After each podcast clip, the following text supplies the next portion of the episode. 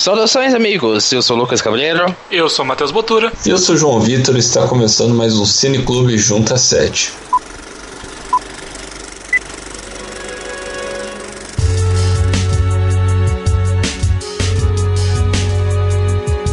Pois bem, aqui no Cineclube Junta 7 nós pegamos toda quinzena dois filmes, sejam eles clássicos ou não, e debatemos sobre eles, os pontos positivos e negativos, aqui para o nosso podcast, para o nosso Cineclube Junta 7, que já está indo para nossa 17 edição. É, lembrando que você, se você tem sugestões de filmes para serem debatidos aqui no Cineclube Junta 7, manda um e-mail para a gente para juntacast.gmail.com. Aproveita também e manda suas sugestões, suas dicas dicas, seus comentários, suas críticas, que a gente vai ficar feliz em recebê-las. Lembrando que a gente tem podcast toda semana. Numa semana, o Cineclube Junta 7 e na outra semana, o Junta Cast. Você acompanha esses podcasts pelo nosso feed ou os agregadores de podcast, que é o YouTuner e o Podflix. Se você acompanha a gente pelo iTunes, vai lá, dá cinco estrelinhas e comenta, fala que a gente é incrível, que a gente gosta. Acompanhe também o junta7.com.br para textos, conteúdo em texto e as nossas redes sociais, Twitter, Facebook, Instagram, que sempre tem coisa bacana por lá. E nessa semana a escolha aqui do grupo foi minha e eu acabei escolhendo O Poderoso Chefão, que é de 1972. E a outra escolha foi da Beatriz Vieira pelo nosso Facebook. Ela sugeriu Até o Último Homem, filme de 2016 que tem a direção do Mel Gibson e o Andrew Garfield no elenco. Vale lembrar que esse podcast contém spoilers dos dois filmes, portanto ouça com cuidado. A gente vai começar com Poderoso Chefão e depois seguimos para Até o Último Homem.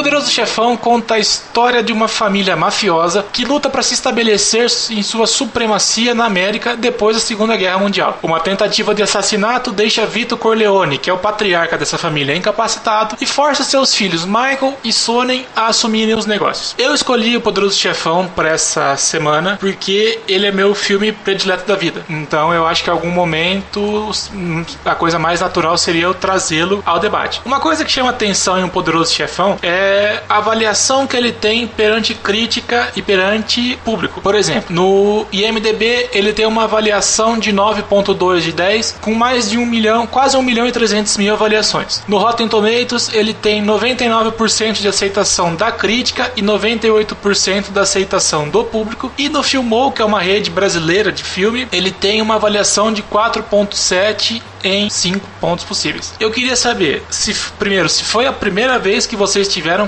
contato com o primeiro chefão e se vocês conseguem compreender é, o tamanho do impacto que ele tem, se ele faz jus a todas essas notas positivas, se, se ele realmente faz jus a isso, se vocês acham que ele é superestimado, qual que é a, a, a primeira opinião de vocês? Poderoso Chefão não é meu filme favorito, mas é um filme que eu gosto bastante. Eu já tinha tido sim contato com ele, já tinha assistido uma vez, faz bastante tempo mesmo que eu, que eu assisti esse filme pela primeira vez. E ele é um filme bem icônico, eu acho acho, pelo menos, eu digo que eu gosto desse filme porque eu gosto de filme de máfia, filme de policial, filme que mexe com esse negócio de gangster. Então é um filme que para mim, assim, numa, no sentido de gangster, Poderoso Chefão detona. E também é, tem aquela questão de ser uma saga, de ter toda a influência, esses diálogos, a trilha sonora. Eu acho que o conjunto da obra do Poderoso Chefão é que fazem dele um filme muito bom. É, é um filme complexo ao mesmo tempo, eu acho. É um filme interessante, onde você vê a questão das alianças, as alianças que o Vito fazia e posteriormente que o Michael começa a fazer, você vê a evolução dos personagens, como por exemplo no começo o Michael não querer se envolver, falar que é diferente do pai dele, que a família dele é assim, ele não, e no final ele se tornando realmente o Don Corleone como o pai dele era. Então acho que esse filme ele consegue ser marcante, eu não acho que é um filme superestimado, porque eu acho que vários filmes que a gente tem aí na história do cinema conseguem marcar seu lugar aí como como maestria, digamos assim assim. E esse é um dos filmes aí que Coppola e com uma direção aí super boa do Coppola e um elenco de peso conseguem deixar marcado. Talvez uma grande falha de caráter que por mais que eu saiba razoavelmente bastante sobre cinema, eu nunca assisti o Poderoso Chefão. Mas não é inegável o poder do filme e é um, de certa forma também problemático a influência que ele teve é, hoje em dia. Porque é uma, é uma coisa que a gente sempre, ao menos eu sempre falei falei ao longo dos do Cineclube J7, quando a gente se trata de filmes clássicos, como por exemplo Monty Python, Sonho de Liberdade, Bom Dia Vietnã, Sociedade dos Poetas Mortos, eu sempre questionava se realmente o filme era bom ou se ele ficava bom justamente pela roupagem de clássico que ele tinha. E é, é uma questão a ser levantada em todo momento quando a gente trata de filmes clássicos. Mas eu penso que o Poderoso Chefão é unanimidade, sabe? Você pode assistir ele em qualquer momento, ele sendo ou não um clássico, você vai gostar. É, é até talvez complicado por causa disso a gente conseguir enxergar algum ponto negativo. Talvez por conta da inexistência deles, que é o que a gente vai chegar nesse assunto, se tem ou não algum ponto negativo, ou se é basicamente inexistente pontos negativos, ou se realmente a roupagem de clássico faz a gente desconsiderar os problemas que o filme pode ter. Realmente, esse debate vai ser interessante, primeiro porque, como o Lucas falou, Poderoso Chefão é um filme extremamente icônico, que ele foi lançado em 72 e você assiste ele hoje em 2017, que dá, se eu não errei a conta, 45 anos que ele foi lançado. Parece que ele, tem, que ele mantém o mesmo frescor hoje do lançamento dele. Então, realmente, a gente vai tentar ver se ele realmente tem algum ponto negativo ou se, mesmo que ele tenha, ele passa tão desapercebido que ele acaba sendo ignorado que nem o Lucas pontuou anteriormente. Cara, não sei, é um filme que eu conheci ele muito por referência. Até a gente tava brincando no grupo do WhatsApp do Junta 7 que é um filme que fazia muitas referências a um episódio do Eu a Patroa as Crianças, onde o Michael Caio incorpora o Don Corleone. E você vê, é o Poderoso Chefão, ele se tornou um dos grandes ícones, não só do cinema, mas como da cultura pop em si, a ponto dele ser referenciado N vezes. É um daqueles filmes que, que se faltasse aqui no Cineclube, YouTube, o, o programa ficaria capenga, ficaria faltando um pedaço dentro dele. Quando eu fico um pouco nessa dificuldade em, em conseguir entender mais sobre o filme, eu tentar buscar uma, uma análise, porque ele é um filme difícil, sabe? Eu uhum. percebo que ele é um filme de complexo e parece que, tipo, fica a todo momento martelando. Quando você quer buscar alguma análise na, sobre o filme, fica martelando na sua cabeça. É o poderoso chefão. Cuidado com o que você vai falar. É o poderoso chefão.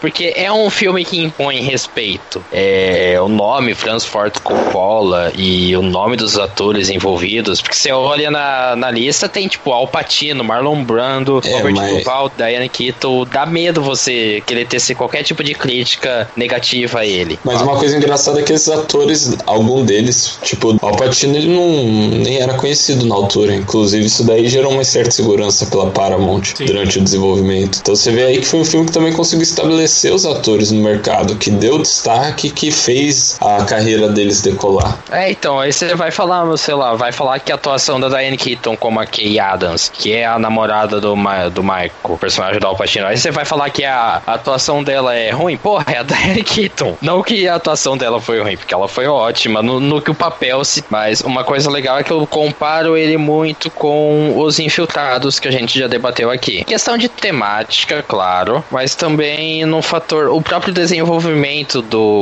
do, filme, ele lembra um pouco os infiltrados, justamente por ter sempre aquela ameaça do traidor que fica ao redor. Porque quando você começa o filme, você já sabe, alguém vai trair alguém aí, vai ter a morte que você não esperava. Até vai funcionar como um, um pequeno easter egg do filme, mas como o Lucas fez esse comparativo com os infiltrados, eu acho que vale a pena ser comentado aqui. Nos infiltrados, sempre que tinha alguma morte, aparecia um X em cena. E no Poderoso Chefão, talvez até tenha sido usado como referência dos infiltrados. Mas, por exemplo, em todas as cenas que aparecem uma laranja é que alguém vai morrer ou vai acontecer algum atentado. Então são pequenas nuances que você só percebe depois de muita análise ou depois sentando para fazer uma análise mais profunda, né? E é legal, cara, que a partir do momento que você trabalha com, com um filme que fala sobre a máfia, é, você percebe aquele conceito de é, se você cuidar de mim, eu vou cuidar de você, mas se você não cuidar de mim, é aí sim que eu vou cuidar de você. E é curioso ver isso, que mesmo se tratando de, de criminosos criminosos, mafiosos e tal, existe todo um código de conduta que é, envolve todas as famílias que são presentes dentro do filme. Então você vê, por mais que você esteja lidando com uma situação com foras da lei, não é uma coisa ao léu. É, até soa como talvez propriamente dito, crime organizado. Que como tudo funciona no seu devido lugar, da maneira que deveria ser, por mais que sejam atividades ilegais que eles estejam realizando. Isso reside principalmente no fato dos personagens do filme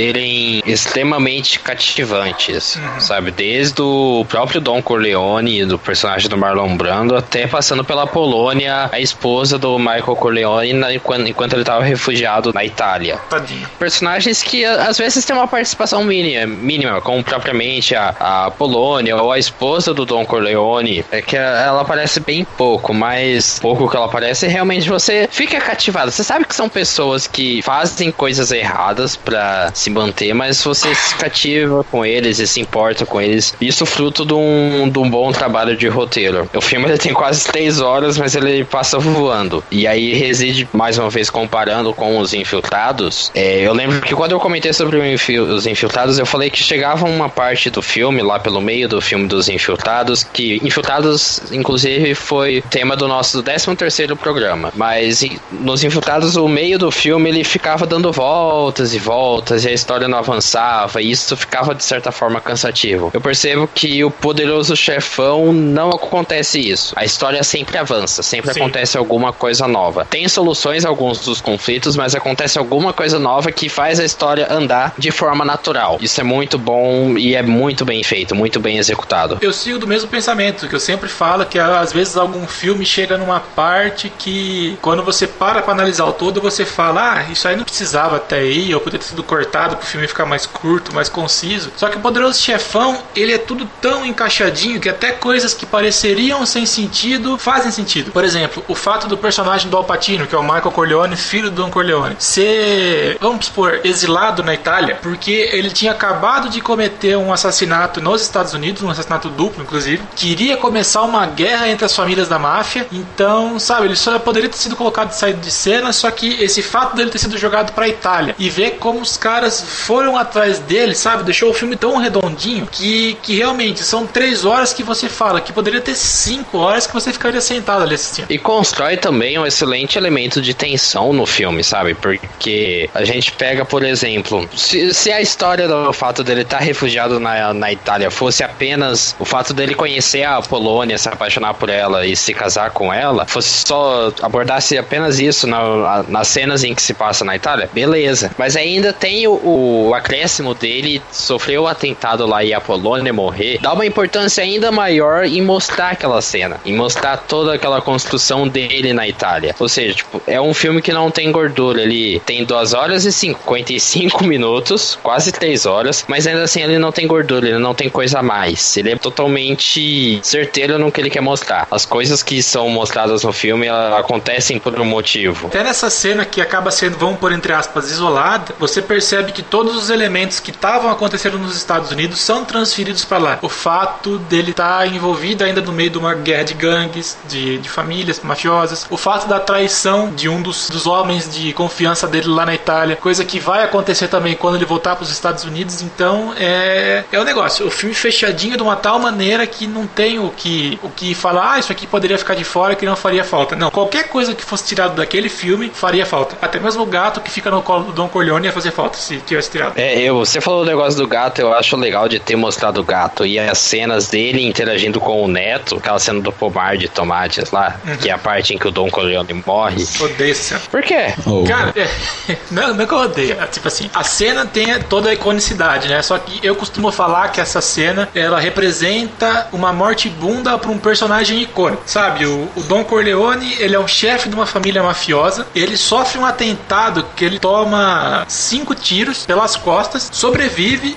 e acaba morrendo de velho, sabe? Eu acho que... Ué, mas queria que morresse como? Não, então... Mas na morte, é, não vem, importa vem quem pro você papai, é, que nem o Percy Brosnan. Não, não, não, não. Tipo assim, pelo menos é. eu penso assim, poderia ter sido uma coisa mais grandiosa, mas tipo, ele morreu de idade, é compreensível, mas sabe? Ah, eu, eu achei que foi até icônico que ele tava lá com o neto dele, no momento de felicidade, aí o cara do nada morre. Você vê que ele morreu fazendo o que ele gostava, não em momento de em cama, todo acabado. Ele já tava acabado, possivelmente levar cinco tiros foi o que também ajudou a. Você meio que vê uma espécie de decadência do Don Corleone. Desde a vez em que ele sofre atentado, dele na cama, dele passando o comando da família para os fi para o filho dele. Você percebe uma espécie de decadência dele. Não necessariamente Sim. decadência de perda da carisma que ele tinha. É uma coisa mas decadência no sentido de que ele sabia que o tempo dele tá chegando. Migrando. Você vê uma figura que era toda poderosa, aceitando o fato do tempo, que ele vai falecer, inclusive o Michael, eu acho que é o Michael que fala numa cena que o pai dele já aceitou, ele tá passando, tá passando a organização já pro, É uma coisa natural, né? Exatamente. Eu, eu gosto dessa cena porque clichês de cena de personagem na cama lá. Cuide bem, é,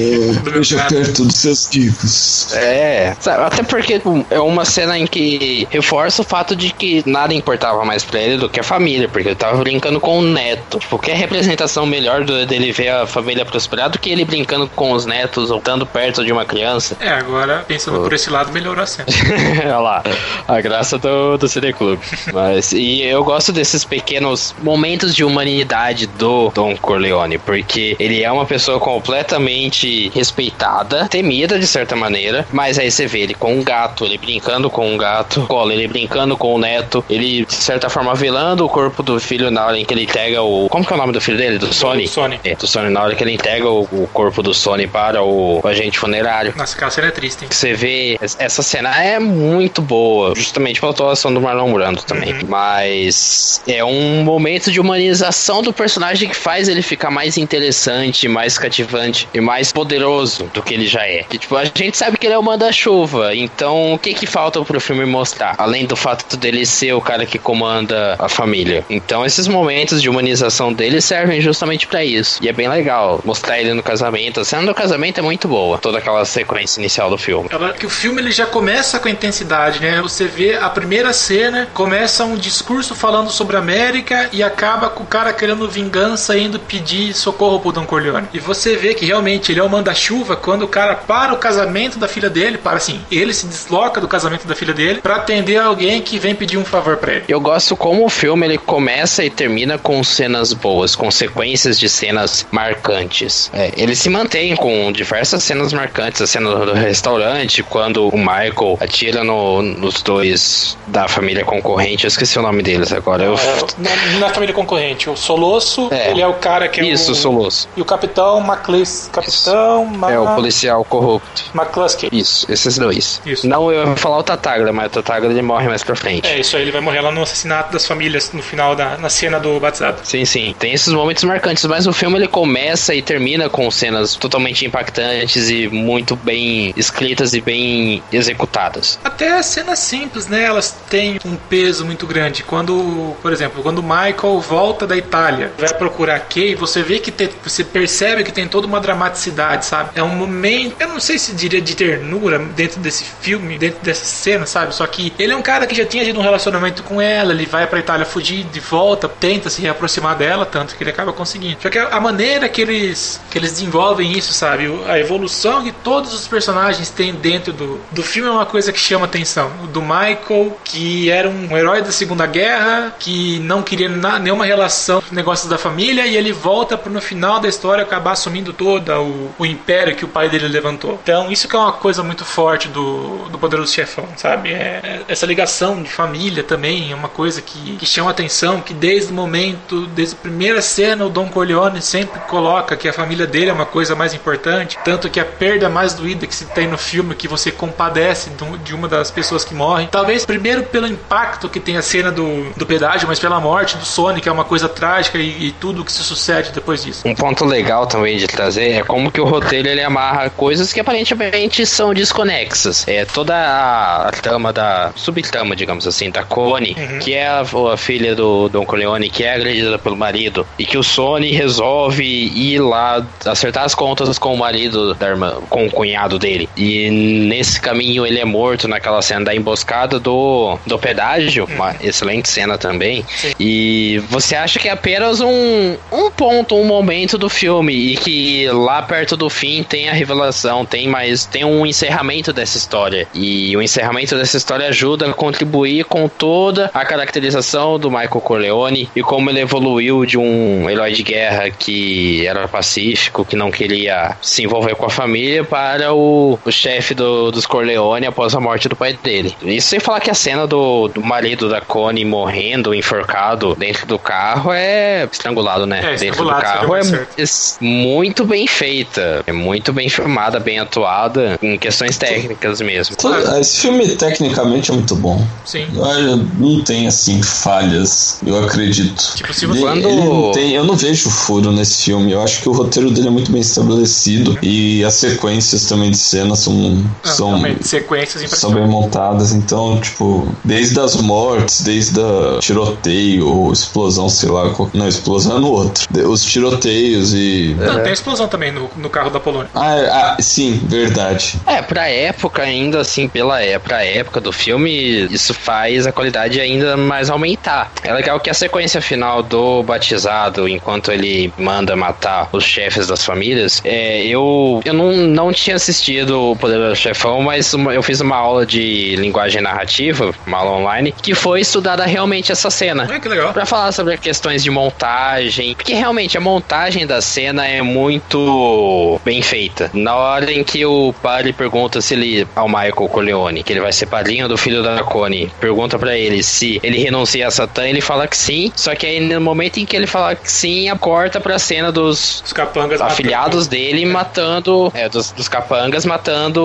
os chefes das outras famílias da cidade. Tipo, ele renuncia a Satã, mas ele tá se deixando se envolver por tudo isso. Ele tá ordenando assassinatos. Então coisa- é muito interessante a dualidade que é construída nessa cena, nessa montagem. Uma coisa legal é que, tipo, eu sei de grande parte das coisas desse filme, mas eu ainda me, me surpreendi por muito, muita coisa dele.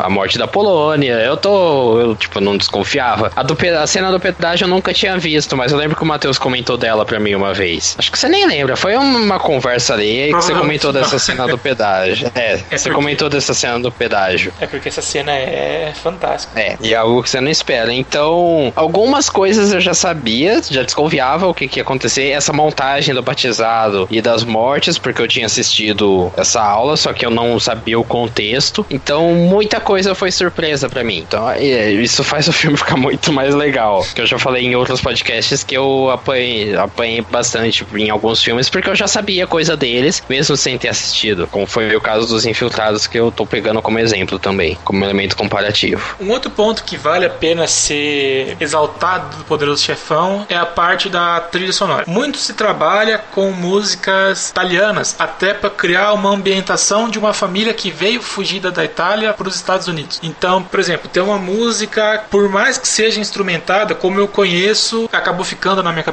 que é Libiamo, que é uma música, uma ópera italiana que se você procurar, você vai ver muitas versões pela Itália, pela Itália, pelo YouTube, principalmente na voz do Pavarotti, por exemplo. Você também vai ver versões do André Rie, que é um, um maestro é, holandês, se não me engano, mas enfim. E também a música, é, é que eu não sei se ela tem um nome, mas a música tradicional do Poderoso Chefão é uma coisa tão imersiva que mesmo que você não conheça Poderoso Chefão, que você nunca tenha assistido o filme, você conhece ela. Ela ficou muito famosa também por uma versão que o Slash fez. E vale lembrar, tipo, o, se a gente pegar no sua análise mais básica do Poderoso Chefão, é um filme que trata da relação entre pai e filho, sabe? E é um filme que trata com relação a legados, com relação a influências. Não é um filme de mafioso. Lá tá, é o filme de mafioso. Mas se a gente pegar no seu aspecto mais básico, é isso. É um filme que trata do legado. Quando eu morrer, o que, que eu vou deixar pra minha família? O que, que eu vou deixar pro meu filho? Meu filho vai seguir os meus passos? Eu quero que os meus filhos sigam os meus passos.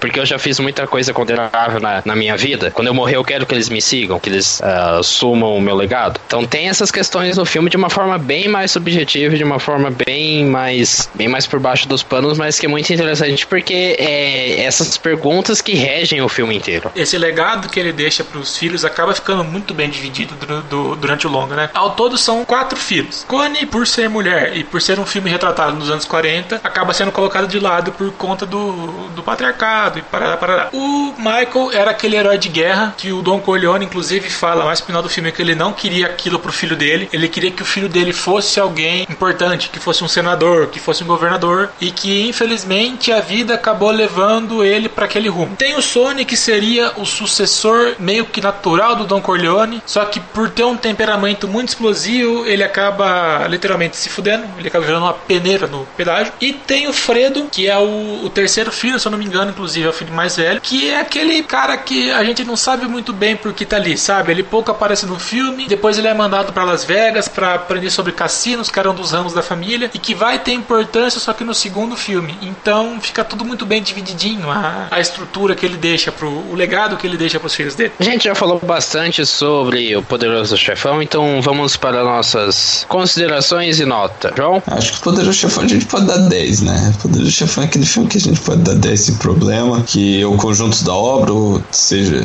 técnico, música, encenação, direção, roteiro e essas coisas todas, então sem mais delongas, Poderoso Chefão é topzera, maluco. É Fausto top 10. Pra mim é um filme muito bom em vários aspectos, praticamente todos. Mas eu não sei se eu dou um 10 pra ele, não, viu? Eu gosto de segurar bem os meus 10. Mas ele, ele merece pelo menos um 9, que é um filme incrível. Eu não vou dar 9,5, eu não dou nota quebrada. 9 tá bom. Olha, eu vou endossar o coro do João, por mais que eu procure erros no Poderoso Chefão, eu não acho. Muito do que a gente foi falado aqui é a pura verdade. Existem erros, eles são tão pequenos que passam desapercebidos. O conjunto conjunto da obra é perfeito. A união do Coppola com o Mário Puzo, que é o autor do livro, que ajudou a escrever o roteiro, sensacional. Atores com atuações fantásticas, nomes de peso que fizeram jus a todo o contexto. Então, depois dessa parte a puxada de saco que eu dei, não tem como não dar um 10 pro Poderoso Chefão, porque o filme é simplesmente fantástico. E o Poderoso Chefão, o filme de 72 dirigido pelo Francis Ford Coppola, recebeu média 9,6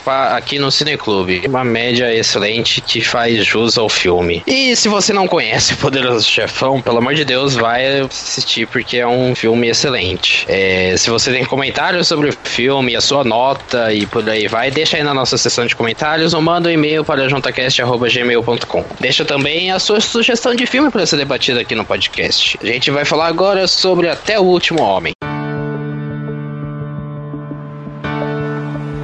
Durante a Segunda Guerra Mundial, o médico do exército Desmond Doss se recusa a pegar em uma arma e matar pessoas. Porém, durante a Batalha de Okinawa, ele trabalha na ala médica e salva mais de 75 homens, sendo condecorado. O que faz de Doss o primeiro opositor consciente, que é o nome dado a essas pessoas que se recusam a matar em períodos de guerra. Ele foi o primeiro opositor consciente da história norte-americana a receber uma medalha de honra do Congresso. E esse filme ele foi indicado ao Oscar de melhor filme, né? Foi foi uma cacetada, falar a verdade. Perdeu. Fala aí. Ele foi indicado para melhor filme, melhor diretor, melhor ator, melhor edição de som, melhor mixagem e edição. Ele só ganhou mixagem e edição. Que foram as mais merecidas, porque Sim. eu tenho lá meus problemas com o filme e acredito que ele mereceu em certa parte as indicações ao Oscar, mas se alguém ficou revoltado por ele não ter ganho, aí eu já discordo, porque em vista do que a gente teve no Oscar esse ano, ele junto com aquele do Jeff Bridges, eram os, eram os azarões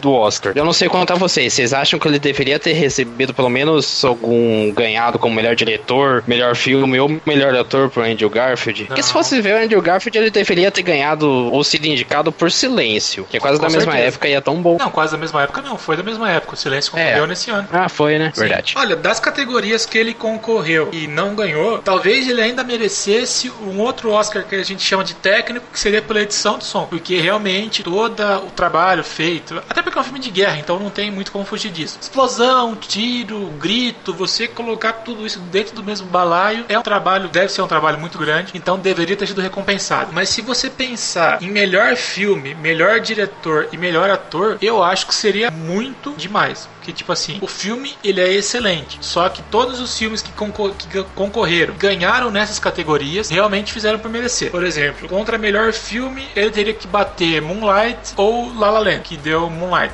Aquela, que deu toda aquela confusão no final do Oscar. o cara entregou o Oscar pro filme errado e tal. Melhor diretor, Sim. dificilmente o Mel Gibson bateria o Damien Chazelle, Chazelle, que foi o de La La Land, porque o trabalho que ele fez foi fantástico, então realmente fez jus. E talvez se ele perdesse, se ele bater batesse o Chazelle, ainda teria o diretor de, de Moonlight, que também seria muito difícil de ser, de ser batido. No diretor, o Andrew Garfield, por mais que a atuação dele tenha sido muito boa, vale a pena ressaltar isso, é, ele não teria tanta capacidade assim de ganhar, porque o. Casey Affleck. Obrigado. Foi o Casey Affleck Sim. por Manchester Beira-Mar que, que levou. A atuação dele foi, foi fantástica. E caso ele não ganhasse, ainda teria o menino do La La Land, que também fugiu o nome, o Ryan Gosling. É. Realmente, os Oscars que ele ganhou foram é, acertados, mereceria mais Oscars técnicos e talvez deveria ter um pouquinho mais de indicações em algumas outras categorias. Eu acho que ele é um filme que mereceria um pouquinho mais de destaque, que é o mesmo pensamento que eu tenho em relação a Lion também, que foi um filme fantástico do Oscar desse ano e não teve tanto destaque nessa polarização entre Moonlight e La La Land que acabou tendo a, a premiação desse ano. É que eu penso que o Andrew Garfield, tá, ele é um bom ele é um excelente ator, mas eu sinto que o filme não exigiu muito dele. Fazer carinha de quem tá chorando, de quem tá revoltado e quem tá fazendo força pra descer o- alguém de uma ribanceira, não, não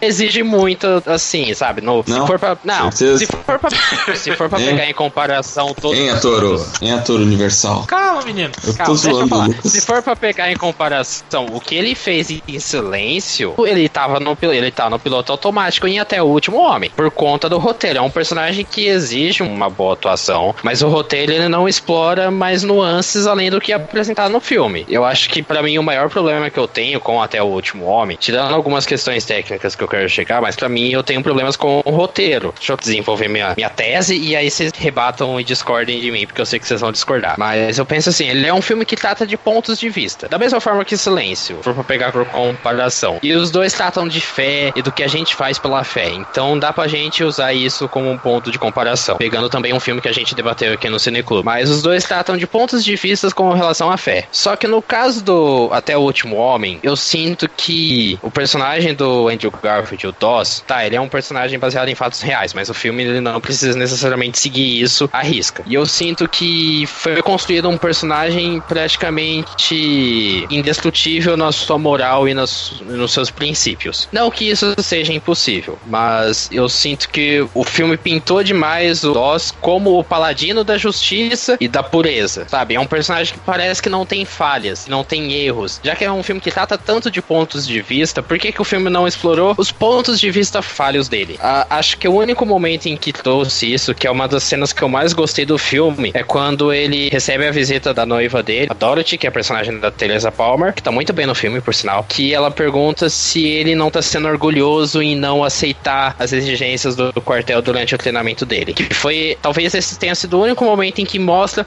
uma falha do personagem. Além disso, eu não senti que o filme mostrava e explorava as possíveis falhas do Desmond. Porque ele, apesar de ser uma pessoa devota, ele ainda é humano e ele ainda tem falhas. Então isso me incomodou muito ao longo do filme. Não sei quanto a vocês. Em que sentido você fala da falha que ele tem naquela cena, por exemplo? Porque ela mostra pra ele que ele tá sendo orgulhoso, de que ele tão- não tá sendo sensato e entender que, já que ele tá inserido nesse contexto, ele vai ter que tomar atitudes que são contra os princípios dele. Tá, é o que ele imagina, e ele segue o princípio dele até o final, mas o filme ele não mostra essa dúvida. O que mostra fica um pouco na sugestão. Pra mim é um filme que é muito explícito em diversos momentos e fica isso na sugestão, rola um certo desequilíbrio. Isso me incomoda porque idealiza demais o personagem dele como o peixe fora d'água e o exemplo a ser seguido e que os outros estão errados e ele apenas é o único correto porque ele é o incorruptível. Eu acho Não- que, que justamente essa visão foi escolhida justamente para exaltação do personagem que realmente existiu. Pelo que eu, eu li do filme, acho que foram 14 anos entre a aprovação de ideia e execução do filme. Então teve um chão muito grande a ser percorrido nesse, nesse meio tempo. Mas sei lá, por mais que eles quisessem ser extremamente fiel ao Desmond Doss que realmente existiu, eu acho que exaltar ou mostrar muitas fraquezas ou momentos de dúvida do, do personagem, eu acho que iria fazer um contraponto muito grande ao o que foi proposto no filme, sabe? Nessa cena em específica. Realmente, a gente fica assim, puta cara, mas é só você segurar na porra do rifle e, e os caras te libertam. Só que ao mesmo tempo você fica com aquele negócio que ele vai ficar com a fé dele até o final, cara. Que nem você fez o contraponto com o, o silêncio, foi a mesma coisa. Lembra quando a gente falava que se ele tivesse um pouquinho de bom senso, pelo menos na nossa visão, que ele pisaria em cima daquela cruz e ele se manteve fiel à, à escolha dele? Foi mais ou menos isso que aconteceu no, no Até o Último Homem. Eu acho que não teria necessidade de você mostrar lados negativos do, do personagem. Realmente, ele é muito idealizado, assim, enfeitam muito ele em determinados momentos. Mas ainda assim, eu acho que não tem essa necessidade de, ó, ele não é um cara perfeito. É que eu penso que na questão do silêncio soa mais natural e soa mais palpável essas, esses momentos de fraqueza dos personagens, seja tanto do personagem do Andrew Garfield no Silêncio, quanto do Adam Driver também nesse filme. Soa mais palpável, soa mais natural esses filmes, enquanto que no Até o Último Homem é um tanto quanto forçado. Eu lembro, até que eu mandei pra você no, no WhatsApp, eu falei, nossa, tem uns momentos bem, bem mequetef, bem do cafona no meio do filme. Sim. Porque ele parecia aquele peixe totalmente fora d'água e que ele tá no filme por convenção do roteiro. A mesma coisa, sei lá, que o filme do, do cachorro que joga hockey. que tá lá por convenção do roteiro porque é interessante mostrar isso no, no, cinema. Tá, é uma história real, mas eu tô lidando com o filme. Tendo que é um caminho a ser seguido para, pelo filme, mas eu acho que foi um caminho que não deu muito certo, que não me convenceu. Não sei contar o João. João, eu não aí. acho. Eu, eu não acho. Eu acho que a gente vê, na verdade, sim. Pelo menos no começo, e depois a gente entende também a razão dele não tocar em armas. Você vê ali no começo, quando ele tá brigando com o irmão dele, que ele dá aquela tijolada na cabeça do moleque, que ele quase morre. Você vê que a partir dali ele já fica meio traumatizado e você vê que ele tenta mudar a conduta dele. A mãe dele mesmo fala que ele é uma pessoa violenta.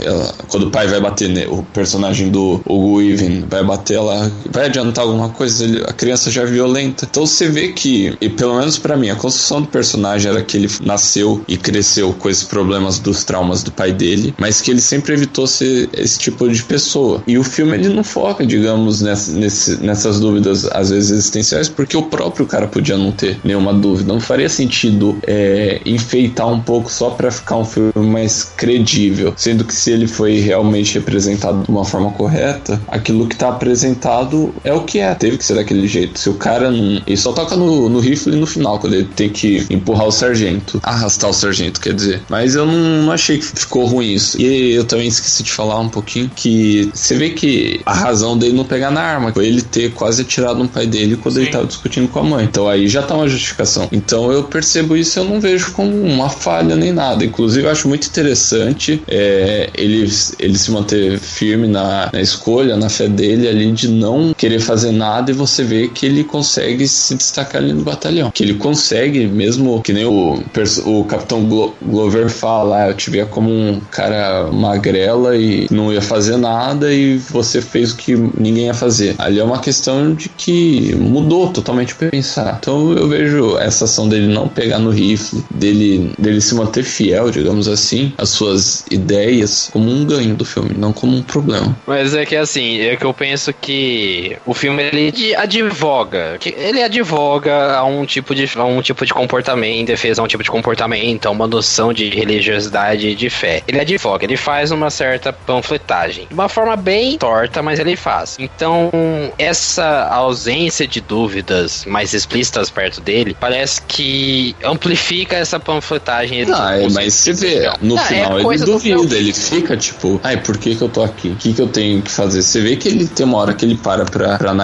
o contexto, ele não fica direto, ai Deus, por que o Senhor me colocou no meio de uma guerra? Ai, porque eu achei que seria bom vir pra cá. Não, ele, você vê que ele fica realmente na dúvida. Então, só que a fé prevaleceu, digamos assim, a convicção de cada um. Ah, uma coisa que é legal da gente comentar, até o último homem, ele acaba dando uma perspectiva um pouco diferente do que a gente está acostumado com filmes da Segunda Guerra Mundial. Normalmente, o que, que a gente vê? São filmes que se desenrolam no fronte europeu em busca da, da chegada até a Berlim para tentar pôr um ponto final na guerra, como é o caso de O Resgate do Soldado Ryan, por exemplo, que começa na Normandia no dia D e vai até o final. O legal do, do Rexor Ridge, que foi uma batalha que realmente aconteceu na, durante a, a Batalha de Okinawa, ele acaba mostrando uma vertente que não é tão explorada comercialmente para filmes que nem o fronte europeu, que é a guerra no Pacífico. Foi muito assim entre Estados Unidos e Japão. O, é, o Japão começou com o ataque a Pearl Harbor, tanto que o, no filme o personagem do Desmond Doss ele fala isso, que, que a guerra ele começou a sentir quando os japoneses atacaram Pearl Harbor. E no final das contas teve a contraofensiva que foi os ataques a Hiroshima e Nagasaki. É legal ver isso, que sabe? Pelo menos eu quando tava assistindo o filme, talvez fosse a única estratégia de guerra que eles realmente tivessem para ter acesso àquela cordilheira, que for pelo aquele negócio das cordas, aquela escada de cordas, aquele emaranhado que você sobe a, a montanha. Ao mesmo tempo que a gente consegue entender que talvez aquela fosse a única maneira que eles terem acesso por terra, tanto que eles tinham muito o apoio de navios e bombardeiros assim. Só que ao mesmo tempo você percebe que é uma coisa extremamente arriscada, beirando uma tática estúpida, porque eles tinham um único ponto para atacar os japoneses, caso são fronte inimigo, e ao mesmo tempo que eles só tinham aquilo para subir, é justamente ali onde os japoneses poderiam focar e acabar com a com essa contraofensiva, porque na história,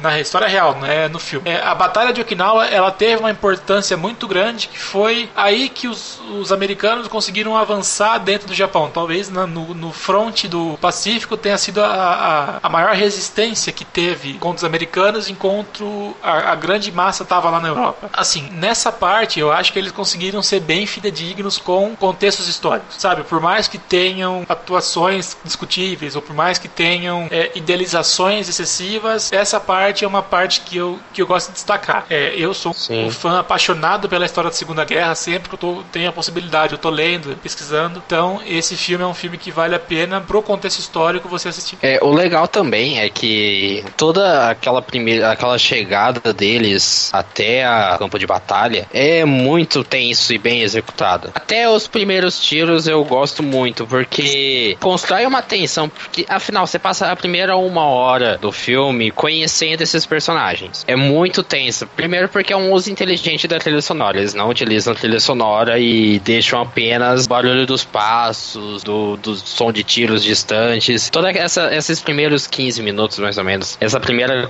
esse primeiro confronto deles com os japoneses não tem trilha sonora. E é muito bem feito tecnicamente, apesar de alguns excessos na questão da violência e questiona a necessidade disso. Tá, eu entendo que é guerra, que é sangue, que tem que ter tipo voando, que tem, tem que ter perna voando, mas eu achei que foi um pouco demais. E eu sou a primeira pessoa a defender violência em filmes porque eu acho que se tem que mostrar, mostra. Mas eu achei que foi excessivo. Sabe, aquela primeira sequência, o cara que tá andando no campo de batalha, e aí, e aí um, algum ferido levanta e grita, e os dois viram uma peneira. Que susto aquilo. Que, tá, é, é legal visualmente, é o cara virando uma peneira, mas precisava. Então, mas isso aí eu acho que é um traçado muito único, único não, muito pessoal do, da, do, do estilo de direção do Mel Gibson, que ele tem todo esse negócio de, é, ai, como que eu posso falar? Por mais que tenha essa exaltação do lado cristão do negócio, fazendo até um comparativo com, ai, cacete, como chama aquele filme dele? De Jesus Cristo? Paixão de Cristo. Paixão de também Cristo. é bem gore. Isso, a, a, Paixão de Cristo.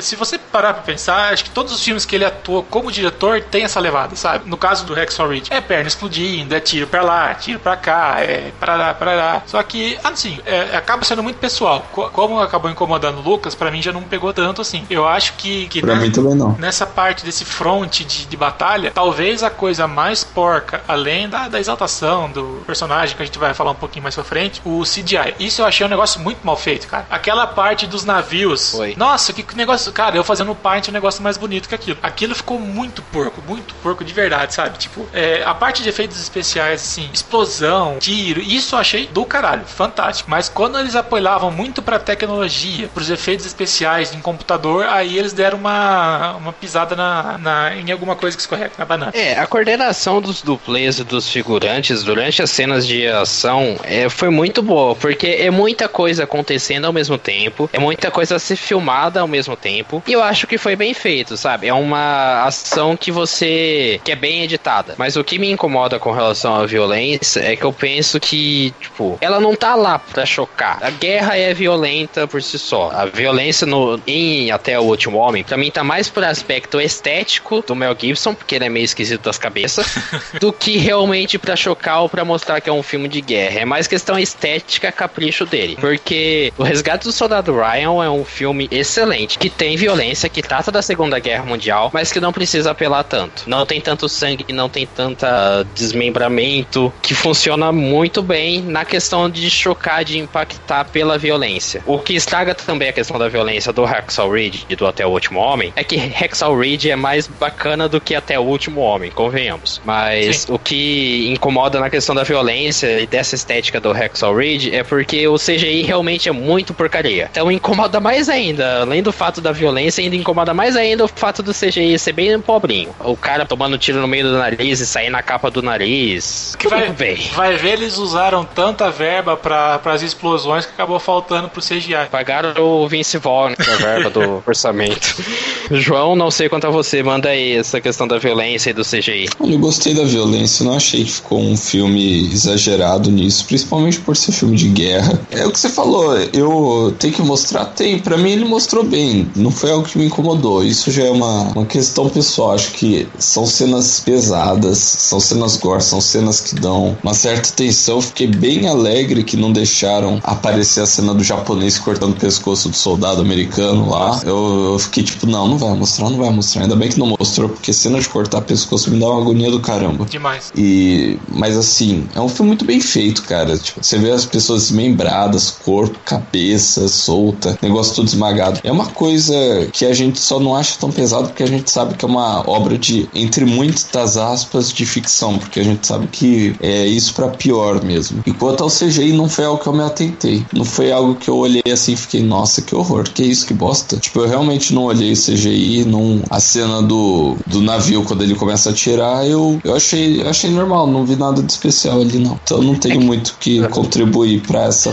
parte, porque eu realmente não, não me incomodou. É que eu penso por, por dois ângulos. Ao mesmo tempo em que me incomoda a violência, porque eu sei que é uma questão de estilo do Mel Gibson ser bastante gore, vide A Paixão de Cristo, eu entendo que, como é um filme que trata de pontos de vista, e a gente tá lá sobre o ponto de vista do Desmond, do Doss, personagem do Andrew Garfield, então ele vê os horrores da guerra da forma mais crua e da forma mais horrenda possível. Daí a violência extrema, o sangue, os desmembramentos, por aí vai. E também os japoneses serem bem é, homogêneos, sabe? Não existe nenhum tipo de construção por parte deles, além deles serem os caras que vão matar todo mundo e todos feitos loucos. Justamente por ser o ponto de vista do americano que tá na guerra. Sim. Um ponto também que. Um ponto que eu gostaria de trazer que é muito bom do filme é que o Andrew Garfield, se você colocar ele do lado de uma caneca de café, ele consegue ter uma química excelente com a caneca de café. Porque eu gosto do Andrew Garfield como, como ator em si, como pessoa. Ele, ele, tá,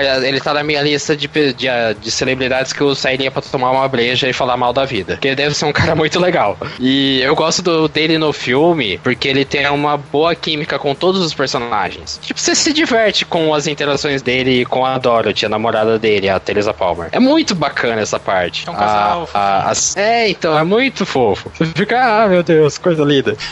e também o, toda a sequência dele conversando na trincheira com o Smith. É o Smith? Esqueci o nome dele. Eu nunca. Eu tô péssimo pra decorar o nome dessa vez. Deixa eu achar aqui. Sim, é o Smith. Isso, Sim. o Smith, que é o personagem do Luke Bracey, que toda a conversa deles na trincheira é muito boa, porque eles têm uma boa química em cena. Então é um ponto a ser aplaudido no filme, ao menos pra mim. Ah, é. Sim, aqui. O Andrew Garfield é um ator que eu também curto. Ele tem ótimos filmes aí na carreira dele. E ele funciona bem. Assim, eu, eu não vejo ele como um. Eu acho que ele é um ator meio caracterizado, digamos. Não tem nada de muito diferente nas encenações dele, que nem você mesmo falou quando a gente começou a falar desse filme. Mas eu gosto de como ele consegue funcionar, de como ele. Em partes ele traz, eu acho que o aspecto desse personagem pro, pro que ele tem que representar. Eu acho que o Garfield ele tem esse, esse perfil do Desmond. E ver como ele trabalha desde o começo do filme, seja no envolvimento na interação dele com a Dorothy, ou se não com o Sargento e qualquer outro personagem ali da equipa dele, você vê que o cara manda muito bem na, na encenação. Eu acho que isso, inclusive, do filme é um ponto muito positivo, o elenco de, dele, porque, os, assim, a, o, o, elenco principal, cara, é muito bem formado. Tipo, as escolhas, assim, principalmente o Weaving aí, que é meio mais veterano, assim, de cinema, eu acho que fizeram bem. Até mesmo o Vince Vaughn, a gente achou estranho, porque o cara é um cara de comédia, né? Mas é. ele consegue funcionar, porque, por exemplo, é um cara de comédia, mas só que depois de um tempo, eu acho que ele funciona bem, que você vê. Ele tentando ser aquele cara chato, pode não funcionar muito bem, mas ele como um soldado, um parte daquele todo, eu acredito, eu vi que ele funcionou muito bem. Ele funcionou mais no campo de batalha uhum. do que durante o treinamento. Percebi isso. Ele porque deu... ele fazia aquela pinta de durão durante o treinamento, parte do treinamento, não funcionava, Vince Vaughn. De forma alguma. É, o Vince Vaughn, você consegue ver que ele tem dois momentos é, distintos. Realmente, quando ele tenta passar aquela impressão do, de, ser, de ser um sargento, de ser um cara durão, de querer xingar, berrar. Cara, não combina. A gente tá acostumado com o Vince Vaughn fazendo um bobão numa comédia. O personagem dele, a personalidade dele, começa a ser mais acessível, pelo menos para mim, em momentos que ele demonstra um pouco mais de humanidade. Por exemplo, quando tá todo mundo querendo que o Dawes desista do exército, ele vai acabar matando a galera no, no fronte de batalha, quando ele fala, não, cara, põe sua roupa, desista, não sei o que tem. Aí eu começo a ver o Vince Vaughn com outros olhos. E quando você falou, realmente, no fronte de batalha, você vê uma figura totalmente diferente, sabe? Ele não é aquele pela saco que fica gritando com os comandados dele. Ele é realmente um cara que tá ali para dar instrução e até mesmo quando ele tá avaliado lá, ele consegue ter um, um destaque, um momento de camaradagem com o Andrew Garfield. Mas o filme em si, ele tem, é, por mais que essa atuação seja um pouquinho galhofas e tal, o filme inteiro ele tem atuações fantásticas, que nem o João falou do personagem do, do Hugo, Hugo Even, Hugo não sei como pronuncia, que faz o Tom Doss, que é o pai do, do Andrew Garfield, a atuação dele é fantástica, sabe? Você vê que ele foi um herói da Primeira Guerra Mundial e acabou sendo atormentado pela morte dos amigos no front, que acabou se tornando um alcoólatra, um cara que era abusivo com a família, que agredia a mulher, que agredia os filhos e que por pouco acaba não morrendo na mão do filho dele. Ao mesmo tempo que um outro lado da moeda, de uma atitude, de uma, de uma atuação carismática, fofa, que, que agrada a quem tá vindo, vale muito ressaltar o trabalho da Teresa Palmer, que faz a esposa do Doss, sabe? Ela é uma médica que desde o começo do filme mexe com ele e com toda a ternura e doçura que ela consegue transmitir, você se encanta com pouco tempo de, de tela dela, sabe? Você realmente quer que aquele casal dê certo, quer que aquele casal vá para frente. Com relação aos personagens, uma parte que eu não gosto muito do filme, a primeira chegada dele no quartel. Ele chega no alojamento e aí vai pelo menos uns 5 minutos do filme apresentando todos os personagens. É quase como se ele pegasse o espectador e falava: senta aí que eu vou explicar quem é quem, vou botar o rosto na cara deles para você entender quem é quem. Eu acho que ficou muito forçado e muito centralizada a apresentação dos personagens apenas naquele momento. Talvez se eles tivessem feito uma coisa mais espaçada, você conseguiria trabalhar melhor os personagens. Porque tem gente que aparece naquela cena lá do. que é apresentada naquela cena do, do alojamento, e depois você só vai ver eles no campo de batalha. Você nem lembra mais qual é o nome, quem é aquela pessoa. Pois é. Isso meio que foi um deslize do roteiro. Eu acho que se eles tivessem espaçado mais as apresentações dos amigos dele de batalhão, iria funcionar mais. O filme, ele é muito bem construído, só que tem um ponto que a gente já sabe que vai dar divergência aqui no debate que a gente bateu um papo antes. O filme, ele é muito bem construído, pelo menos para mim, até a chegada dos últimos 20 minutos. Porque aí o que acontece? Na vida real, o personagem do Desmond Doss, ele era um socorrista durante a Segunda Guerra Mundial e ele praticamente sozinho e desarmado conseguiu salvar 75 soldados entre americanos e japoneses, que apesar de serem inimigos, ele ainda assim se importava com os malucos assim que estavam feridos. E é muito bem retratado isso no filme. É, a coragem que ele teve, um pouquinho de, de e tal, mas isso passa. É, funciona muito bem. O problema, pelo menos para mim, desse filme são os últimos 20 minutos. Porque o que acontece? Depois que o, o, o Doss ele resgata os caras, ele é trazido para baixo da cordilheira e, e passa por pelos outros médicos para ver ferimentos e tal, para ele se limpar, porque ele tava impraticável e tal. Aí, por ele ser um dos poucos socorristas que resistem à batalha, pelo menos naquele pelotão, ele acaba tendo que ser mandado para cima de novo da cordilheira para continuar auxiliando. E aí que, na minha opinião, começa muita firulagem pro meu gosto. A primeira cena mostra um capitão dando um esporro no outro porque era para para ofensiva ter começado há 10 minutos, mas ainda não tinha começado porque o Doss estava rezando pelo batalhão. É, entendo o lado é, religioso da coisa. É, e é engraçadinho também. Sim, e até supersticioso, digamos assim, porque o capitão fala que os homens não querem subir sem ter a presença do Doss no combate. E depois, um pouquinho para frente nessa cena, quando é, os japoneses eles atiram algumas granadas e o cara dá um chute numa granada e em sequência dá um tapa. Eu achei que foi muito desnecessário isso, sabe? Por mais que você se precisasse mostrar, porque o Doss ele realmente foi é, ferido no front e acabou muito fodido por causa disso. Se eu não me engano, ele perde um pulmão em decorrência desses ferimentos. Só que eu acho que a forma que foi feita foi feita com muita firula, sabe? Foi muita idealização. Esse, esse trechinho acabou sendo muito distoante, cara, sabe? Se tivesse deixado, até talvez de, de contar essa história que ele se feriu no front, que ele voltou para casa como herói, talvez se você deixasse isso exclusivo pro mini, mini, mini documentáriozinho que eles colocam no final do filme, que é uma entrevista com realmente com o Doss, que é uma realmente com o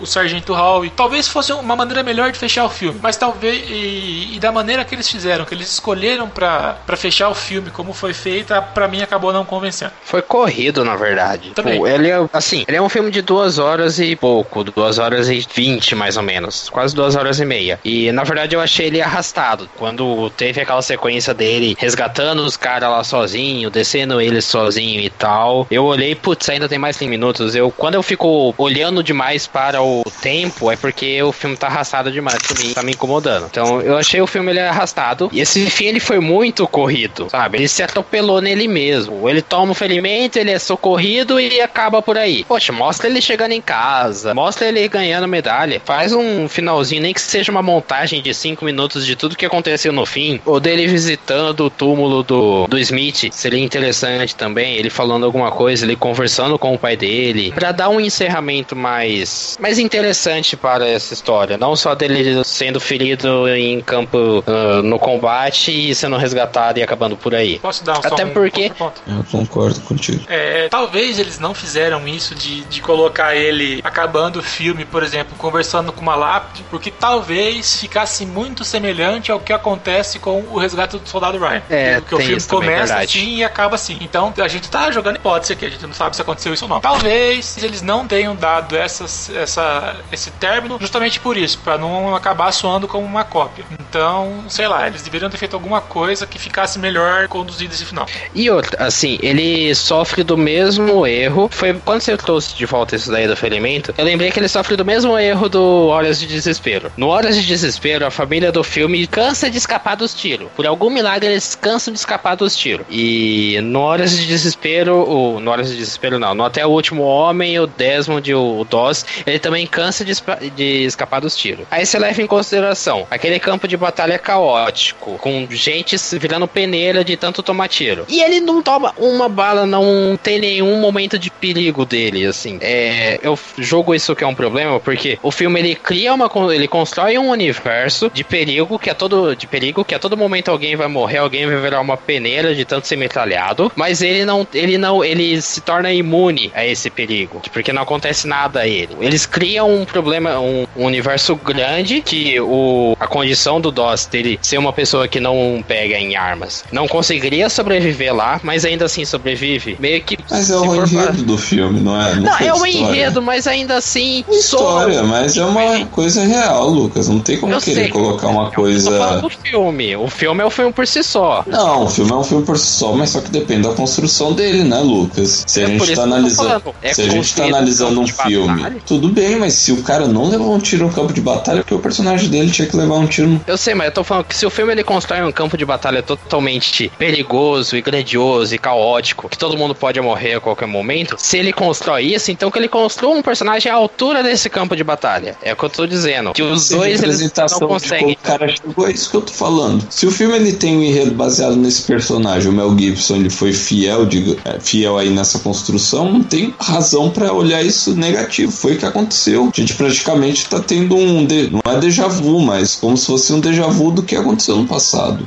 É pelo menos assim que eu analisei esse filme. Eu não vejo essas coisas que você apontou como coisa, coisas negativas do filme. Exatamente por saber que o filme, por falar por si só e por ser um contexto histórico baseado em fatos reais, não tem como contestar. É a mesma coisa que você colocar que a Primeira Guerra se iniciou porque um avião caiu nos Estados Unidos. Não, a Primeira Guerra se iniciou após o assassinato do, do Ferdinand, lá, arquiduque. Então são coisas que você não consegue às vezes mudar pra dar conteúdo na história. Pelo menos é como eu vejo. Matheus, soluciona esse dilema aí pra gente. Por mais que eles tivessem que mostrar, será que isso realmente aconteceu? Por mais corajoso que a pessoa possa ser, eu acho que foi muito romantizado a, a versão que eles deram. Eu até entendo, pelo fato de querer exaltar o personagem, mas ainda assim eu acho que foi um pouquinho too much. É, é que aí você junta com a atmosfera incorruptível do Andrew Gar do personagem do Andrew Garfield e dá a entender de que ele saindo totalmente, em grande parte, ileso de todo aquele caos do campo de batalha mostra que a fé dele o, o transforma em intocável e que aí afirma realmente o que eu falei que o filme ele advoga demais a um ponto de vista cristão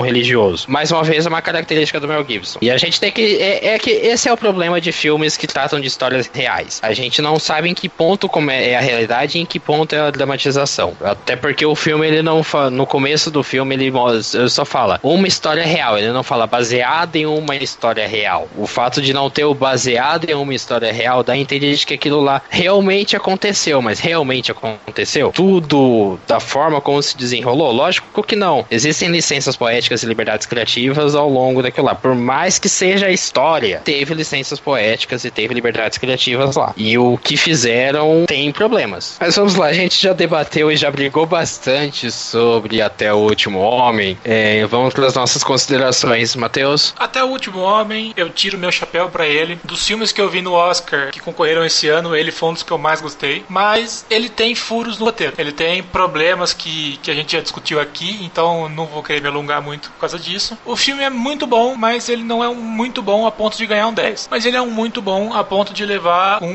9. Eu, eu mantenho tudo que eu falei com relação ao filme. Eu acho que ele tem muitos problemas de roteiro e ele quer mais santificar um ponto de vista e um personagem em, ao invés de trazer, de fazer esse personagem uma pessoa realmente humana que tenha falhas, que tenha dúvidas. E o que tem na questão das dúvidas fica apenas no quesito da sugestão, sendo que poderia ser muito bem explorado pelo filme, porque potencial essa história tem, e muito. Grande parte desse potencial é explorado porque o Andrew Garfield é um ótimo ator e o roteiro ele ajuda em alguns pontos apesar dos problemas. Mas ele é um filme que eu, do contrário, eu não consigo gostar dele totalmente. Ele tem pontos positivos, mas não vai, não dá esse filme. Esse filme para mim não dá, não me desce. Eu entendo quem gosta, eu acho legal quem gosta desse filme. Eu fico feliz que tenham pessoas go gostando desse filme. Afinal, o filme é feito para as pessoas gostarem dele, não para eu gostar. Eu não, não, eu não falo por todos, mas eu não consigo gostar desse filme. Para mim vai um 5.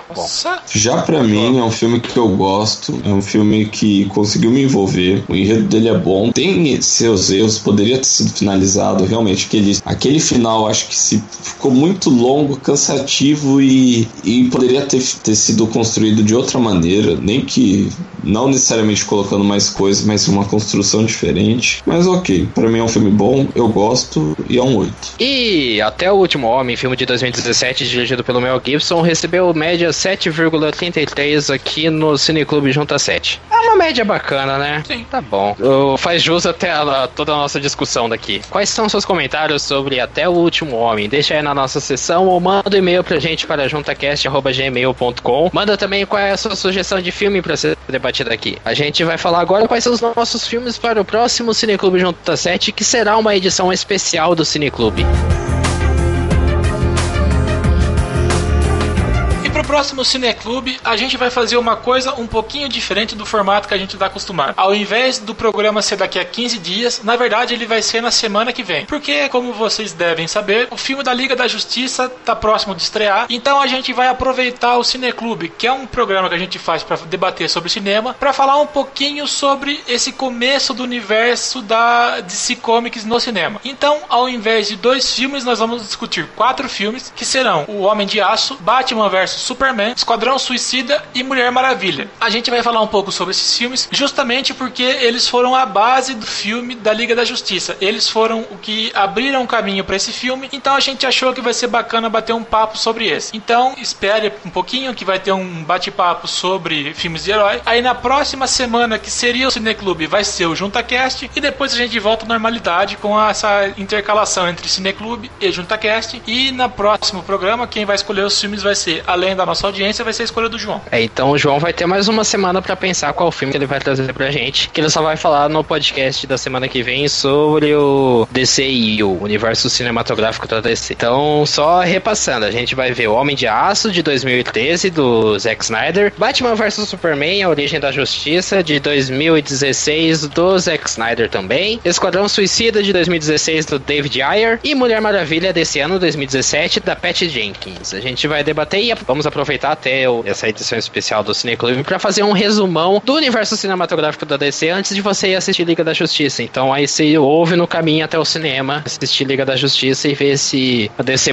acertou dessa vez. Esse é um programa bastante legal. Vamos tirar a prova, a toda a polêmica ao redor de Batman vs Superman. Mas é isso, galera. Lembrando que este podcast ele só foi possível e todos os outros podcasts do Junta 7 ou Junta 7 em si, ele só está sendo possível com a ajuda de você e também dos nossos padrinhos. Então, se você quer ser um padrinho Jotinha e colaborar com o Junta 7, você vai em padrim.com.br barra Junta 7 e contribui com qualquer valor a partir de um real por mês. Fazendo isso, você tem recompensas, de acordo com a quantia que você for doar pra gente. Isso vai desde participar de um grupo no Facebook ou WhatsApp com os padrinhos, ou até escolher o tema de um dos nossos podcasts ou então de algum dos nossos posts. Essa semana a gente agradece bastante o apoio de Murilo Rosella, André Cabreiro e Marilene Melo. Muito obrigado a eles. E se você quer ser um padrinho Jotinha, acessa padrinho.com.br barra Junta 7. Cineclube Junta 7 fica por aqui. A gente volta semana que vem com um programa especial e até a próxima. Falou, galera. Valeu pelo papo de hoje e até a próxima. Valeu a todo mundo que chegou aqui.